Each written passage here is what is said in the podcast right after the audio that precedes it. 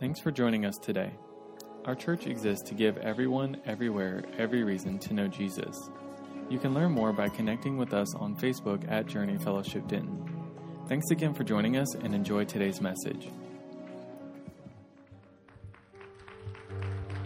Praise the Lord. Can I just say this? I have those fond memories of ladies like Sister Summers, the the light white hairs and the blue hairs back in those days.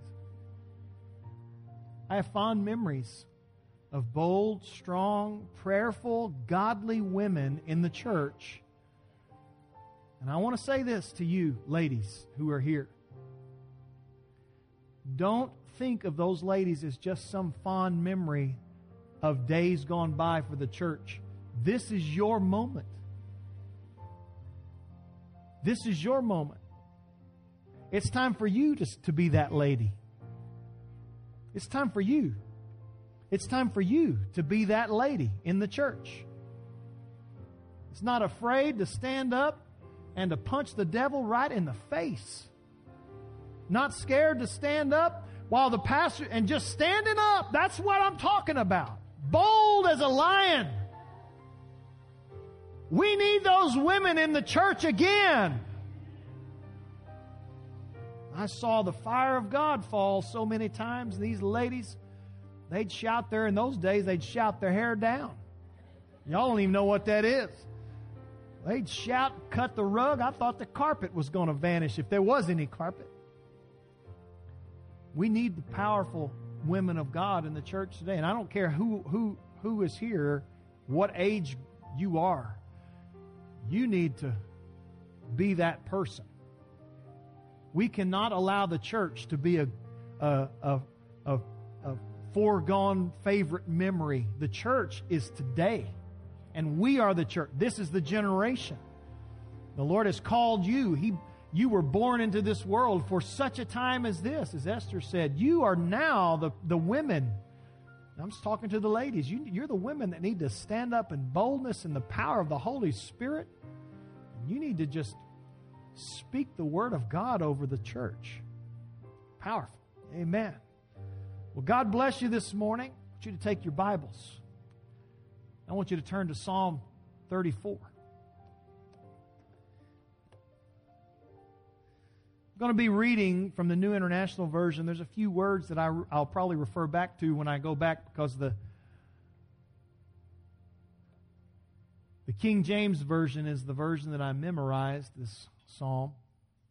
But I'd like for us to do something this morning. And I want you to have your Bibles, if you have your phones, if you don't have a, an instrument to look at the Scripture. I would like for everyone in the room to stand in reverence of the reading of the Word of God, and I want you to read it with me today.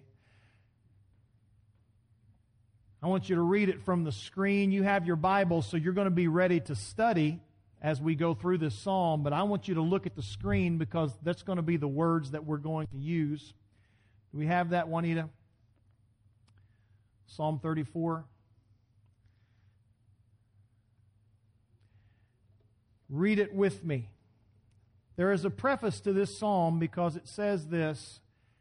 In the small notations, you can see it there in your Bibles. We won't show it on the screen, but it says, a psalm of David when he pretended to be insane before Abimelech, who drove him away, and he left. Verse one. Read it with me. I will extol the Lord at all times. His praise will always be on my lips.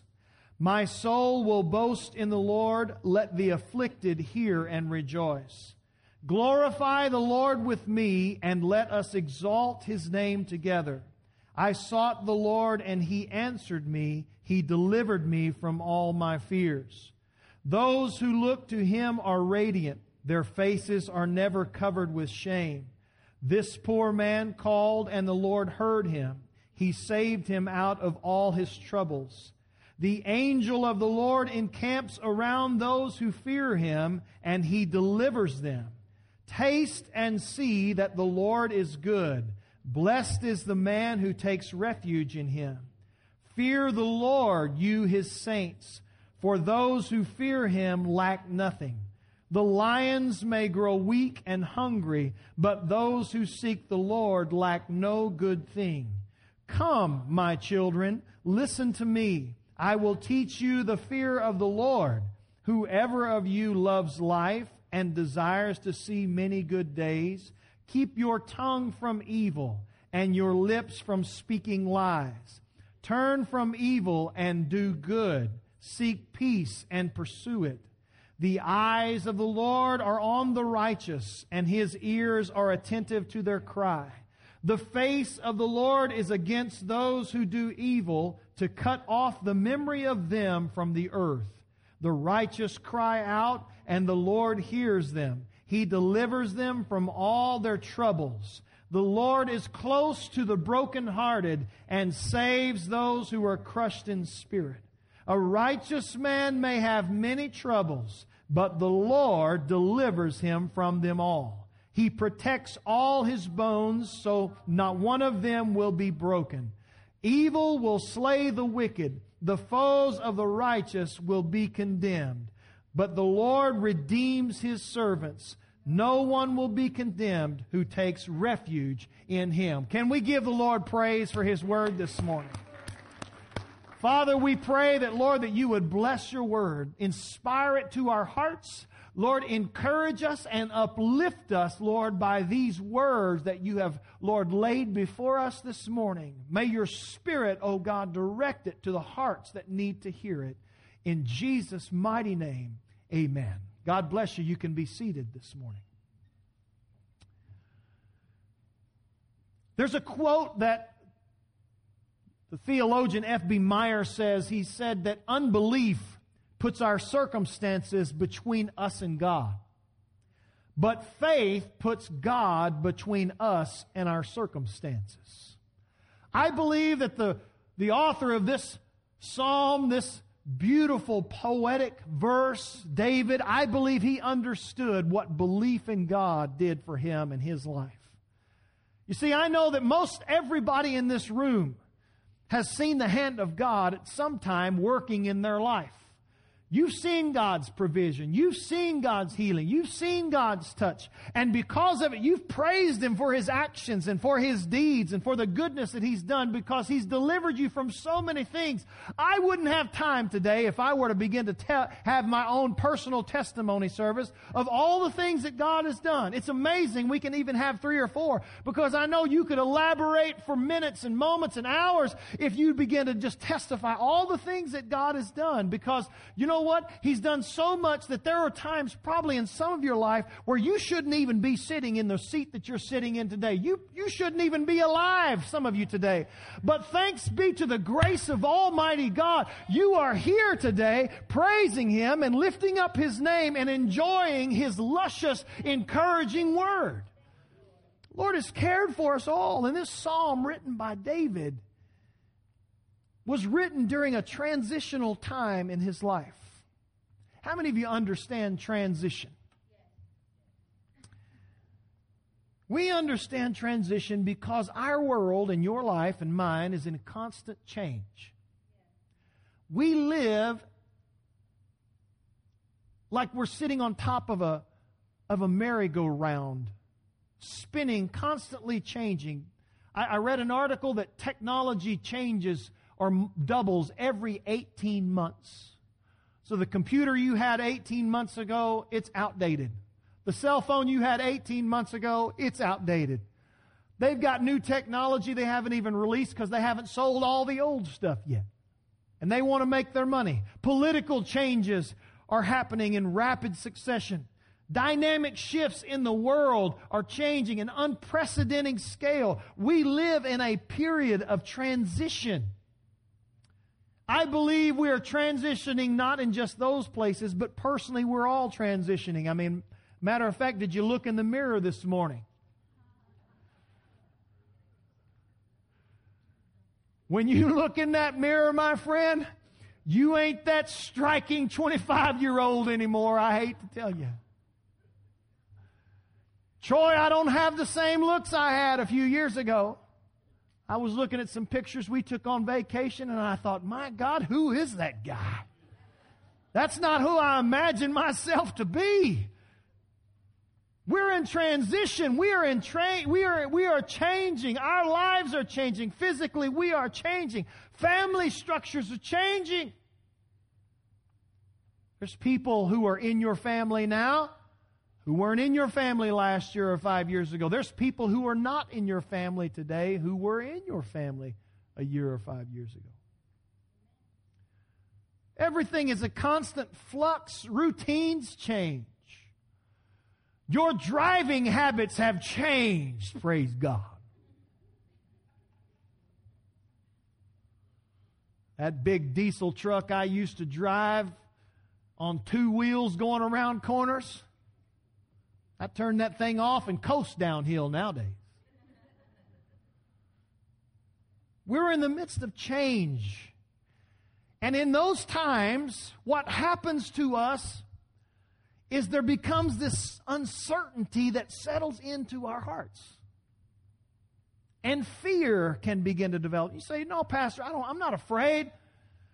No, you may not be fearful and shaking in your boots, but whenever uncertainty injects itself into your life, it's kind of like a stutter when you talk or a stumble or, or, or a misstep. We always have a measure of hesitation when uncertainty faces our life.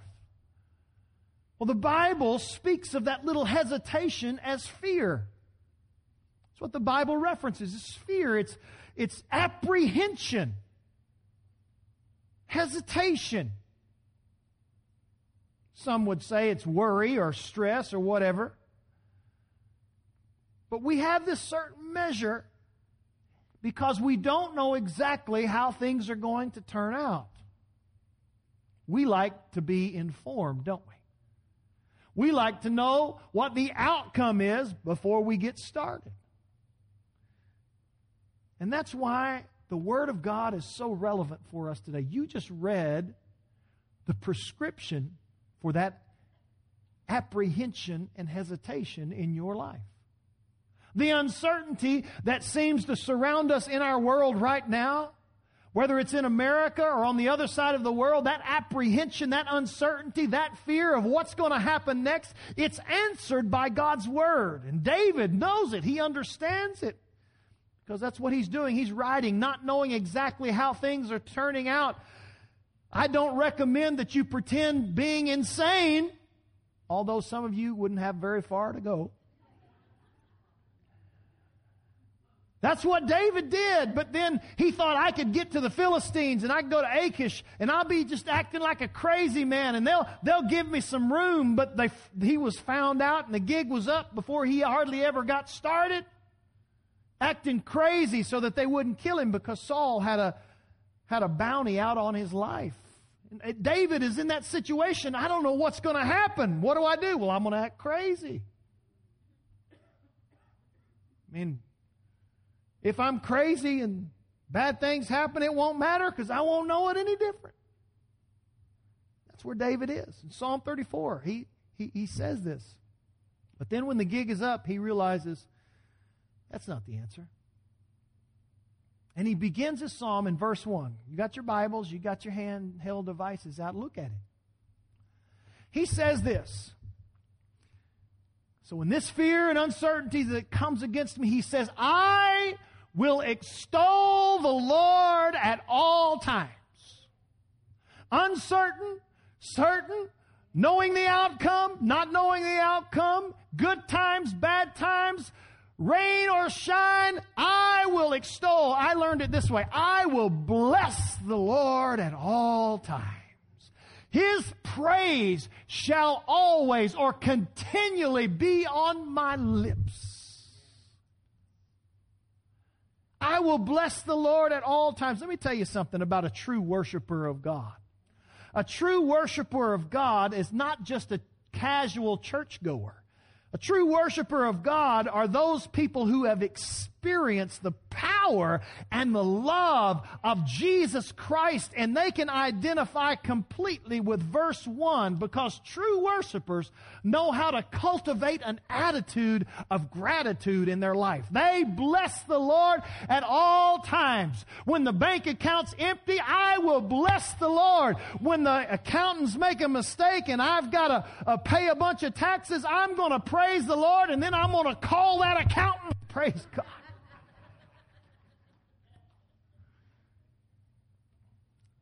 Let me tell you, the key to keeping your head on straight, to keeping life in order in your life, is verse one. It's simple. I will bless the Lord at all times. Complaining will get you nowhere. Feeling sorry for yourself will get you nothing. Blaming God will get you nowhere. Doubting the mercies of the Lord will get you nothing. If you want to keep your head on straight, start praising God like you've never praised Him before. Right now, if you're here in this place and you say, Pastor, my life, there's so much uncertainty in my life, friends, you can't miss a chance to praise the Lord. Bless Him at all times. Let His praise be upon your lips. If you're too cool to sing to God, let me tell you, you're too cool toward God. Let's keep going. If you're too cool to lift your hands to the Lord, then you're too cool to God. Take another step. If you're too cool to dance before the Lord, to cut up just a little bit, then you're too cool before God. You know why?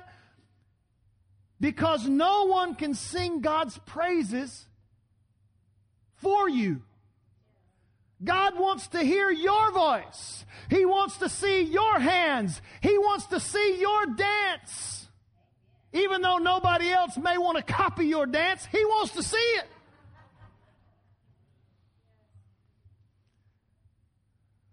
Shannon and Sydney came in. They've been shopping yesterday. God help us. Amen, Aaron? God help us. You guys, I'm telling you. They went shopping, wedding shopping. God help me. Wedding shopping. And they came back. The first thing that Shannon ever says to me when she comes back from shopping is what? You guys have heard it.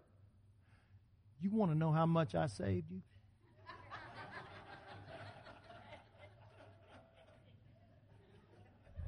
I found some of the best deals ever. I'm like, how do you do this every time? The best deals don't happen every time you leave the driveway.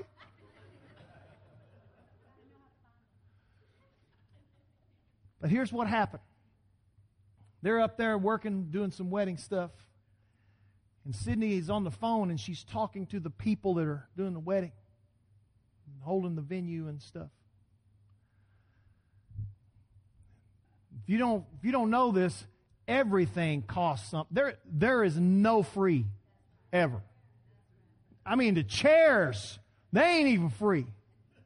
You buy the You buy the bill, then you got to buy the chairs, then you got to buy the table and the tablecloths, and you got to rent everything, everything, dishes, forks, and spoons. I'm like, plastic's good for me, you know. It costs everything. And then Sydney's on the phone, and she says, and I hear her say something like, "And the plates, and the and the silverware." And the glasses? I come out of my office. I've been studying. I come out. I was like, what's going on?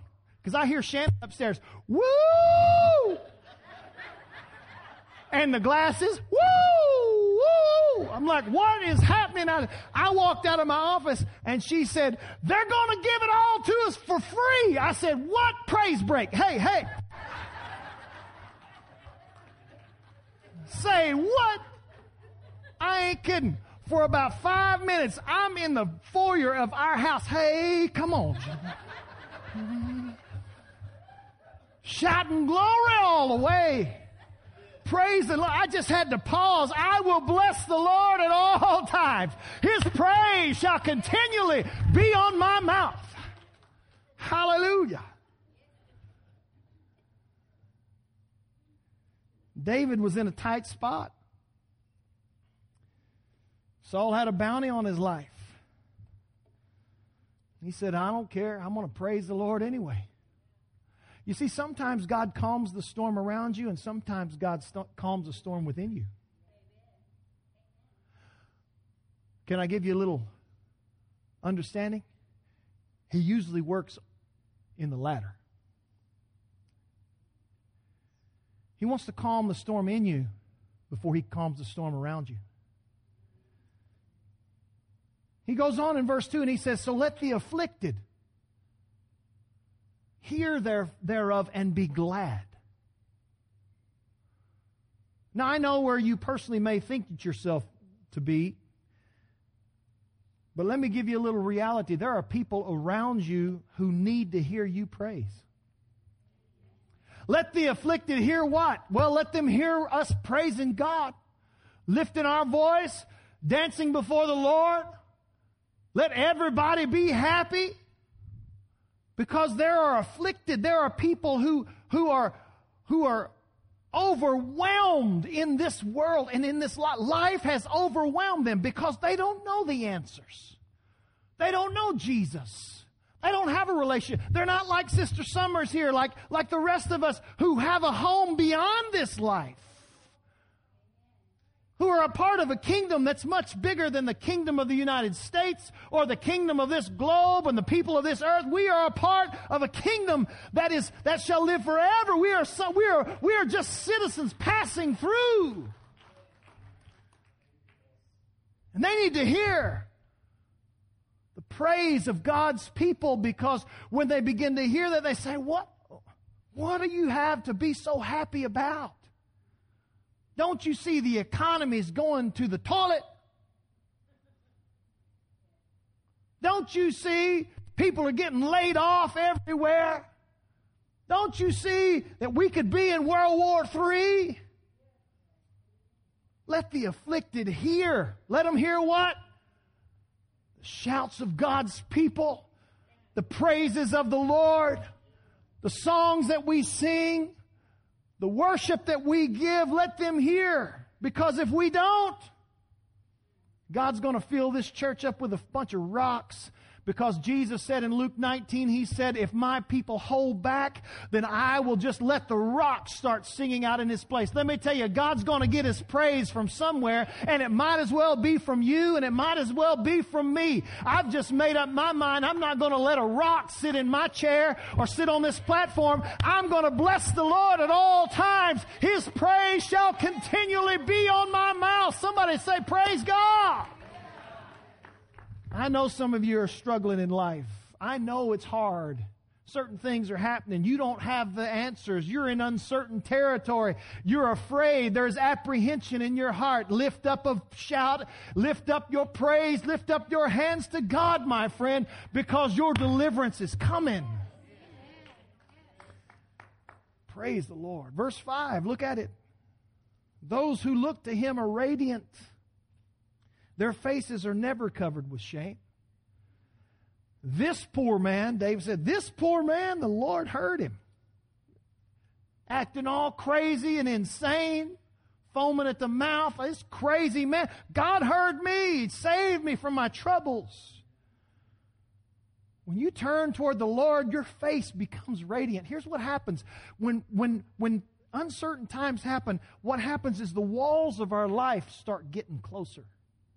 The windows get, shades get pulled, the doors get locked, and you feel like that you're just stuck in this room, and the world begins to get tighter and tighter and tighter and tighter. And you can't see anything. And you're stumbling around trying to find your way out. It's pitch black. You can't see anything. It's like a group of miners that's a thousand feet below the surface, and they can't see anything because there's no light down there. But what happens is that when you begin to look toward the Lord, he says, those who look to him. Not looking at the, not, not fumbling around in the dark, not fumbling around in your life trying to figure out how you're going to put things in, but you start looking to Jesus. You start looking to Him. In that darkness, all of a sudden, just like a miner who sees a small crack of light, you start seeing it.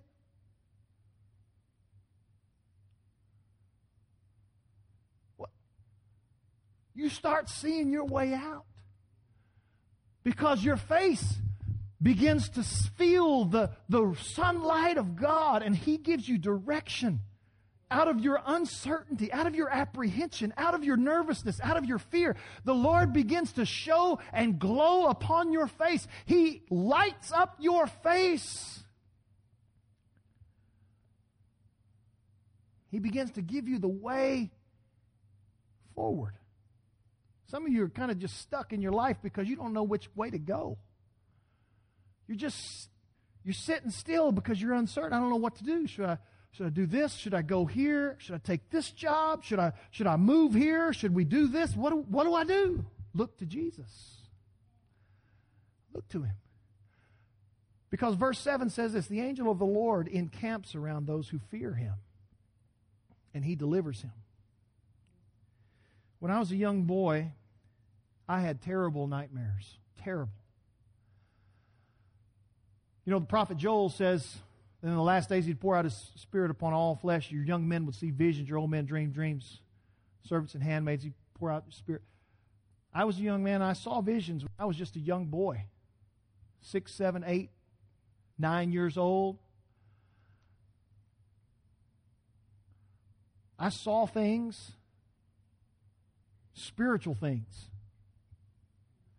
Some of them were terrifying. When I was a kid, there was a tormenting spirit that came to me. You say, what are you talking about, Pastor? I mean, it was I was scared to go to bed. I was scared to be alone. Now, I didn't live this way. It only happened certain times, but I was afraid because I had seen some things in the spiritual realm, and it scared me. I remember Mom came in one night. She was going to tuck me in, turn the lights out. And I said, Mom, Mom, Mom, would you just stay in here? Would you stay in here with me for a little while? And she said, no, honey. She said, I've got to go uh, and sleep in, in Dad's bed. I kind of rolled over and I said, well, he's a big sissy.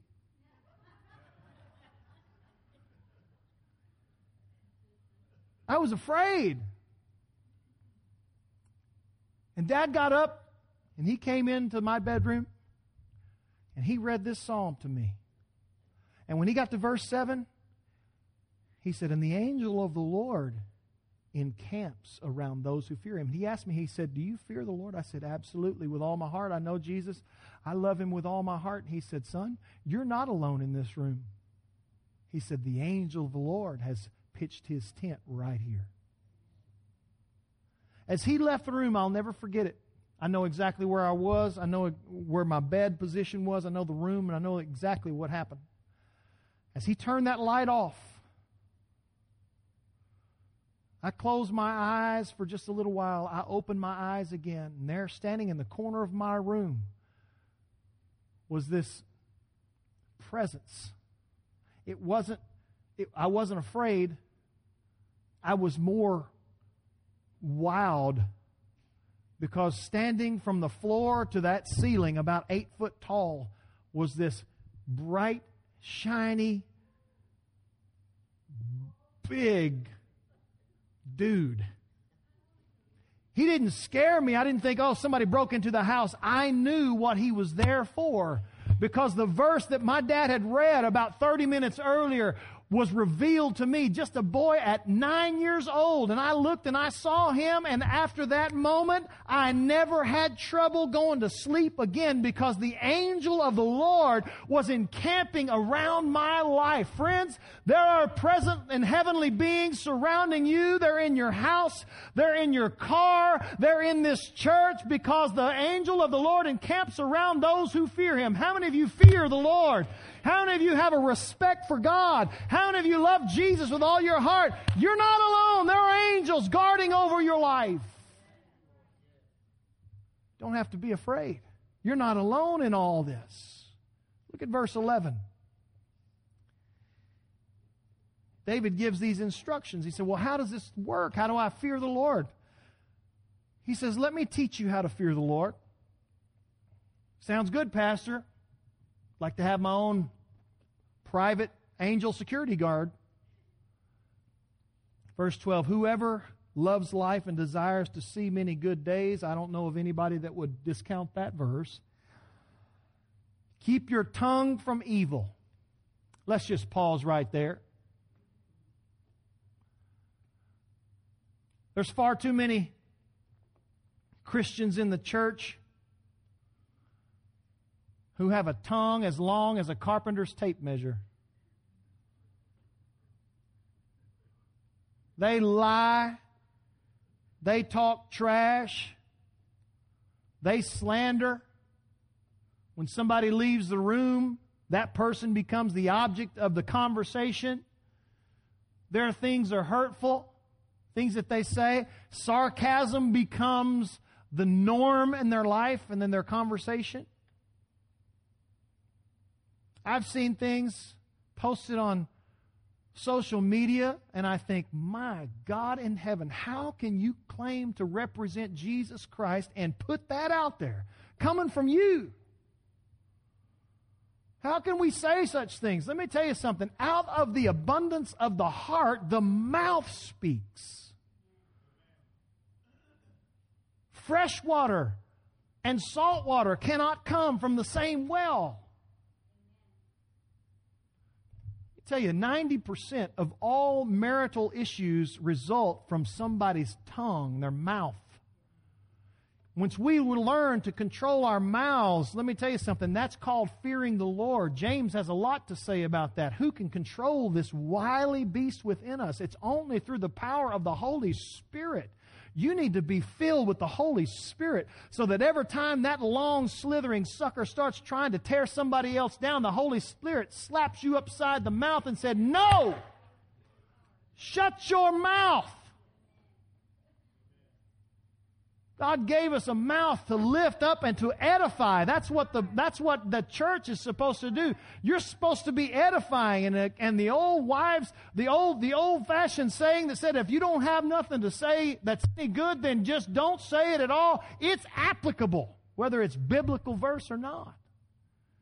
He says, if you want to fear the Lord, first of all, learn to tame your tongue. Second is you need to turn from evil. Get out of those evil situations, he's saying. What I like to say is, if you're worried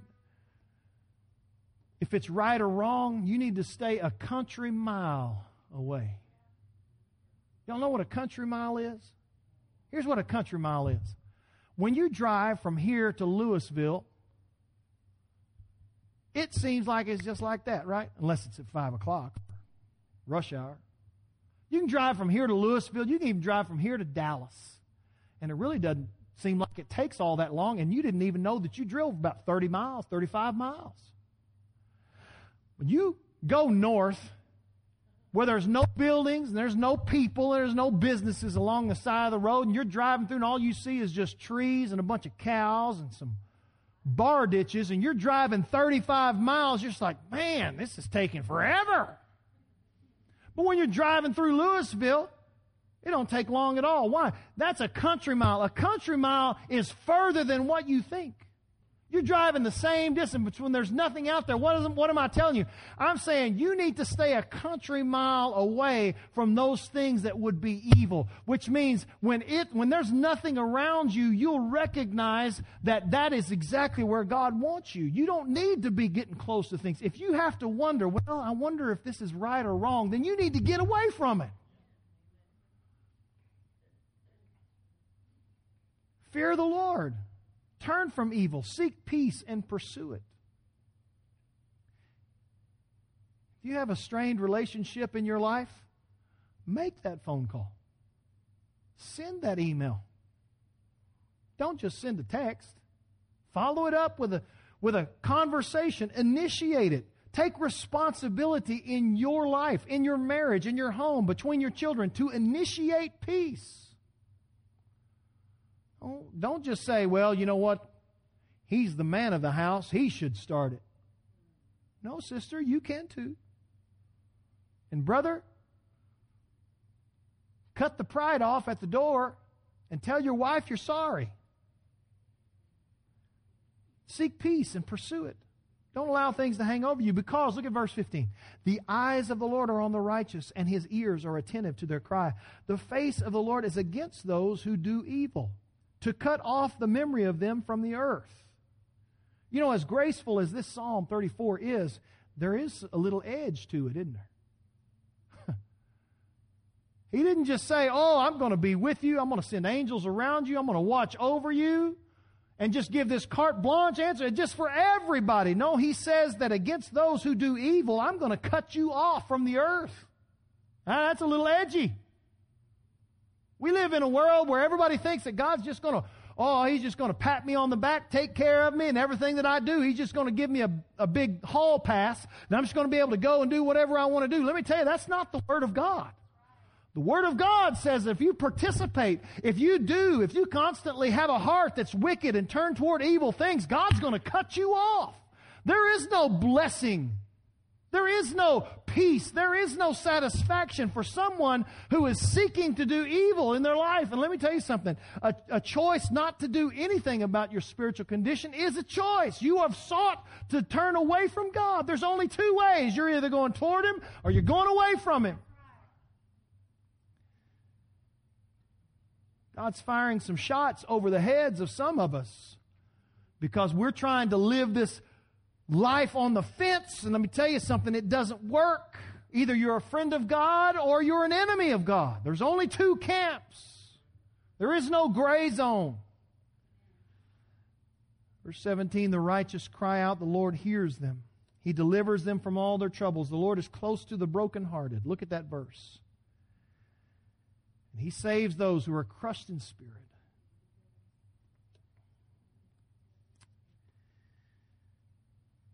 Had a friend whose son got into some serious trouble with the law.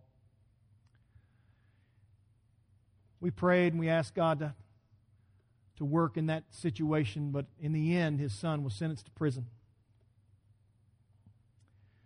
One of the first visits that this father made with his son there in the penitentiary, he gave him this psalm written on a piece of cloth, Psalm thirty-four. And that boy hung that piece of cloth up in his cell, and he looked at it every day. And he told this story that after he had been there for quite some time, he came to verse eighteen, and if you look at verse eighteen, the Lord is close to the brokenhearted.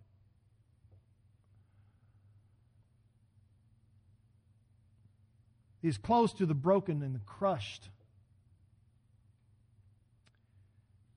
He doesn't explain how you become brokenhearted or how you get crushed, because life has a way of crushing us, doesn't it?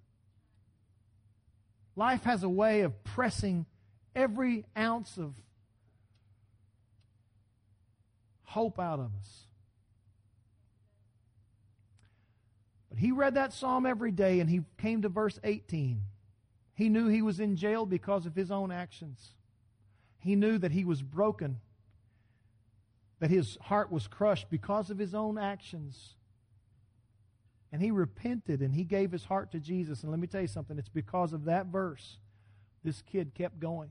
And God saved his life because he recognized that the Lord was near.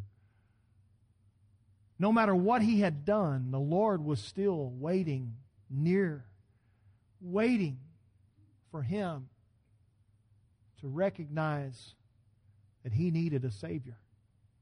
The Lord's close to the brokenhearted. He's close to He's close to those who are crushed. In verse nineteen, he says, we may have we, men, we may have many troubles. As a matter of fact, Jesus promised us troubles in life.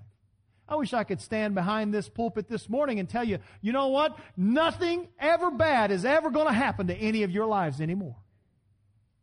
I would love to preach that message, but it's just not true. Jesus said in John sixteen, he said, in this life you will have trouble. You're going to have trouble. And being a follower of Jesus does not vaccinate you from that trouble, but it does immunize you from the fear that the trouble brings. Rather than fearing the troubles of life and fearing the circumstances of life, what He does is He saves you from the fears of that trouble. Are you following me? You might have a flat tire on the way home, God forbid. It's just trouble. But you don't have to fear because the Lord is going to be with you. There may be some of you who might down the road, you might get diagnosed with something. Who knows? But you don't have to fear because the Lord God is with you. And he go back to verse one. I will bless the Lord at all times. His praise will constantly be upon my lips. My mouth, I don't care what what I hear. I don't care what report I get. I know the report that I will believe is the report of the Lord.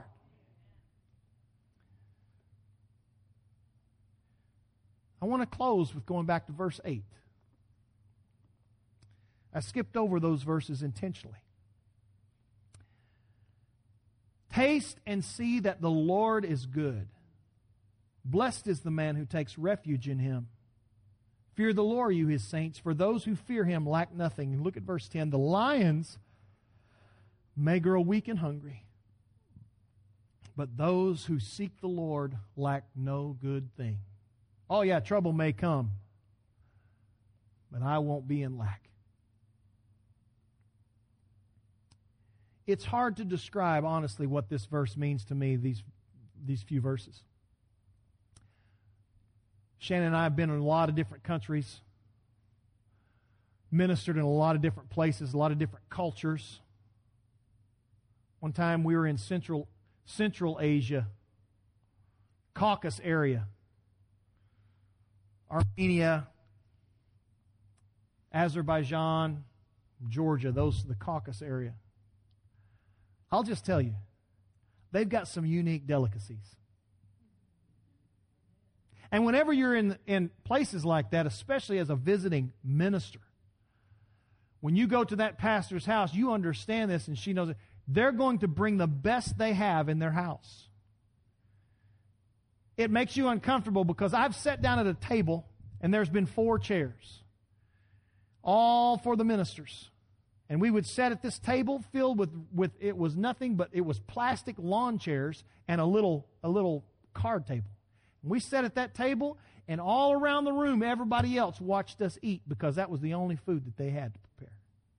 Boy, talk about you eat what you get set in front of you. I'm sitting there at that table in that little lawn chair, and they they pull this bucket thing and they set it on the table. And I'm like, this isn't starting well. Because as they stirred that thing around, I caught the glimpse of an eyeball that was in there. And I said, my God, I didn't know I was going to die in Central Asia of food poisoning, but this could be the day. As they began to spoon that stuff out, I just prayed. I said, God, urgently, I need your strength because I don't know if I can choke this stuff down. And the Lord gave me this verse, taste and see that the Lord is good.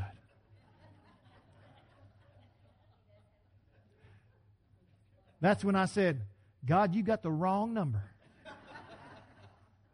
Try again. I ate that stuff, and it was all right. Wasn't too bad. What got me was the water that they had brought in from the river that messed me up. I didn't know you could get that sick. But the Bible says, taste and see that the Lord is good. You know what I am? All of my adult life, you know all I've ever been? I've been nothing but a waiter at a table. That's all I've ever done, really. When you go to a restaurant, Olive Garden or El Matador, whatever you do, and your waiter comes up, how can I help you? What would you like to drink? We've got some specials. Would you like to hear about the special? Would you like some chips and queso? Would you like some guacamole to go along with that? Why, sure, I'll take that. Yeah, I'll have a little bit of that. You bring back, you feast on the chips and salsa after you've ordered three enchiladas and beans and rice. Sopapillas to come, and oh man, the spread, it's spread all over the table, and you're just enjoying, and your waiter keeps coming back. Hey, can I fill up that cup? Would you like anything else? Would you like some sopapillas? Let's top it off. How about ice cream on that? Oh.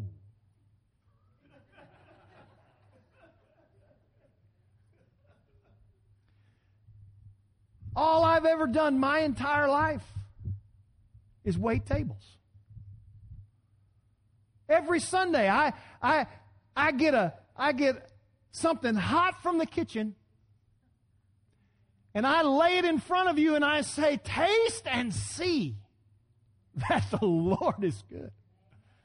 Feast upon His goodness. Experience His grace." If you've done something this week that you're ashamed of, God's grace is greater than all of our sin. If you feel like that God is not working on your behalf, I want to remind you the goodness of God is unchanging. There's mercy.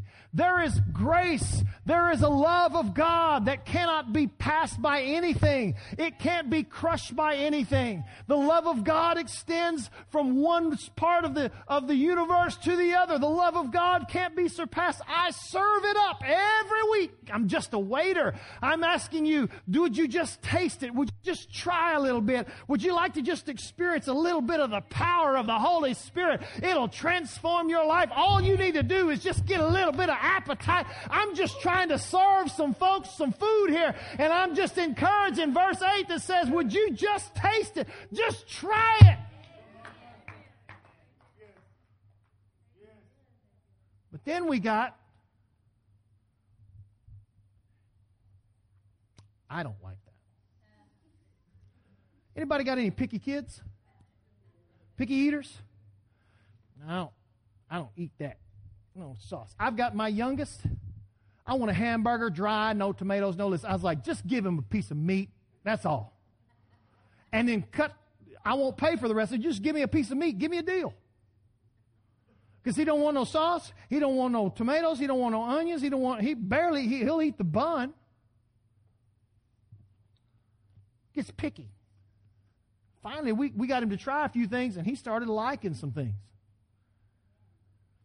Spinach is pretty good. Yeah. We've been telling you that for ten years, son. This is not bad. Taste and see. Taste and see. Just try. Try the Lord. Try Jesus, as the song says. He never fails. Try Him. Try Him. Try Him. Try Him. Try Jesus. Try Jesus. Try Jesus. Just try Him. It's the special on the, on the menu today. It's just the goodness of the Lord. Taste and see that the Lord is good. For those who fear Him lack nothing. Regina, would you come? I want to just tell you, if you're a child of God, you live under the blessing and the favor of the Lord. Now, this is going to get me happy. Because what you what you sometimes do is you live your life like you're not favored. Like you live your life, you're just, I'm not blessed. I'm just, I'm the last in the line. Just old me. It's kind of like Eeyore. Anybody remember Eeyore? Okay.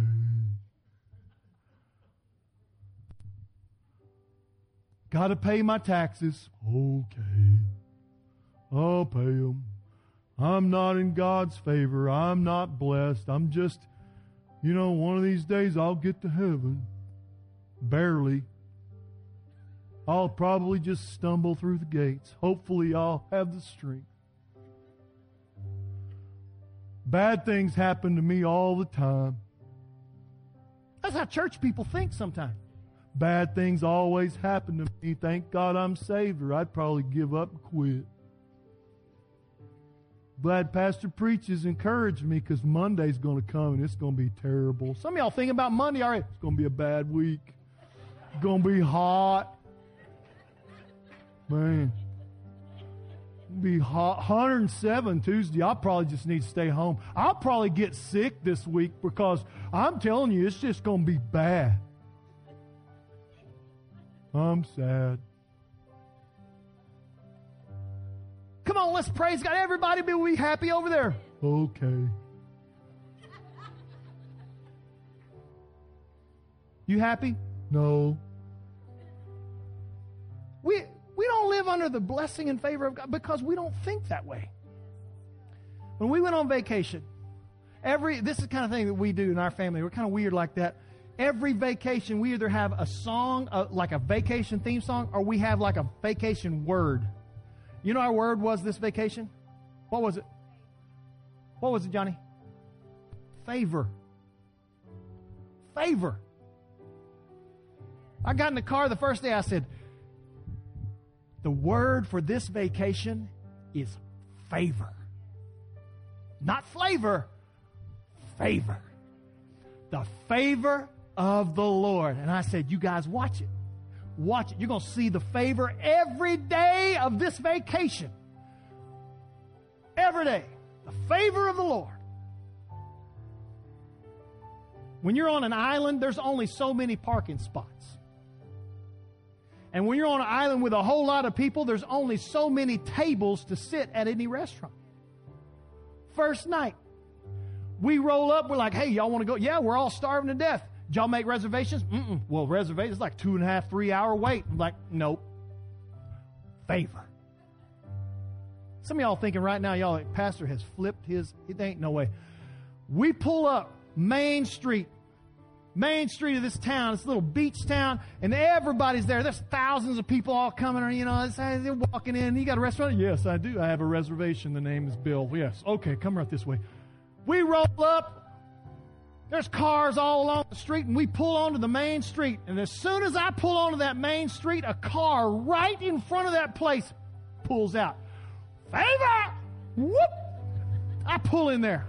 I was like, I looked at Shannon, I said, how many times does that happen since we've been here? She's like, never. Favor! We walk up to this restaurant. Cheeseburger in Paradise. You have a reservation, sir? Why, no, we don't. How many's in your party? There'll be four of us.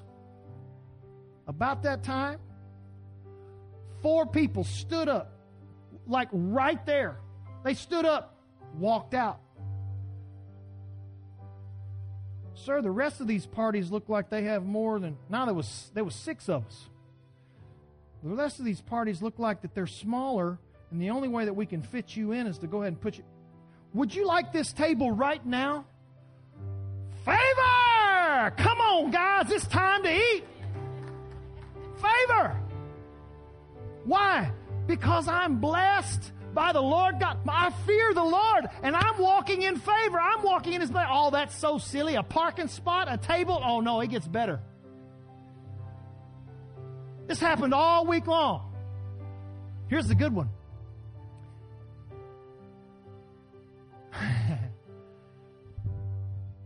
I can't even tell that story. That's too long.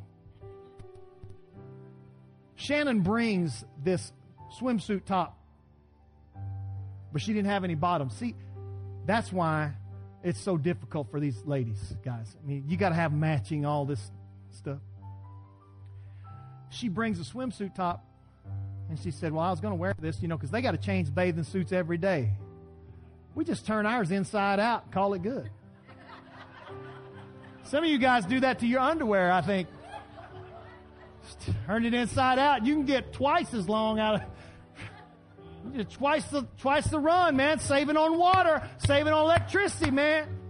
Making this last, stretching it out. Shannon's like, I don't have any bottoms for these. And her and Sydney, I hear them talking. We're in this hotel, you know, it's multiple. We're on like the tenth floor, this hotel. We go to bed, wake up the next morning. Shannon and I, we always go out. We drink our coffee on that little, there's a little balcony. Just on, the, on that deal, we sit out there and drink some coffee. She opens the, the door, looks down, and on that balcony is a pair, is a swimsuit that's her size that perfectly matches this top that she had. And she said, she she's like, this thing was laying on our balcony, and it's my size, and it matches my top. And I said, favor!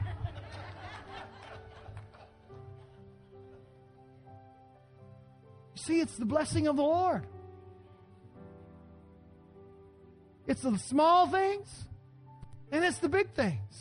It's the favor of God. Let me tell you, my friend, if you fear the Lord, the favor of God is resting upon you. Stop thinking next week's going to be a terrible week. You start looking for the blessing of the Lord to just say, Lord God, I've got my basket ready. Keep on filling it up. Come on, Lord. Just pour it in. I'm ready. Let's go. Favor, favor, favor. How many of you want the favor of God to rest on your life? How many of you are ready to receive the blessing of the Lord financially? How many of you, God wants to do something amazing in your job, in your place of business, in your family? The favor of the Lord. Start looking for it. Give the, give the devil a black eye. He said, lions will grow weak and weary, but those who trust the Lord will lack no good thing. You know, Peter says that there is a lion that roams about us, seeking whom he may devour. Let me tell you, you put that lion, the devil, on a starvation diet, and you start receiving the blessing of the Lord. Say, you ain't going to take me out, buddy. You're not going to come against me. You're not going to devour me, because I am blessed and highly favored of God. I've tasted and I've seen the Lord is good. Stand with me this morning. Praise the Lord. Praise the Lord. Thanks for listening to this message. If you were blessed by this ministry, we want to encourage you to share it. And if you don't have a church home, come join us any Sunday at ten thirty.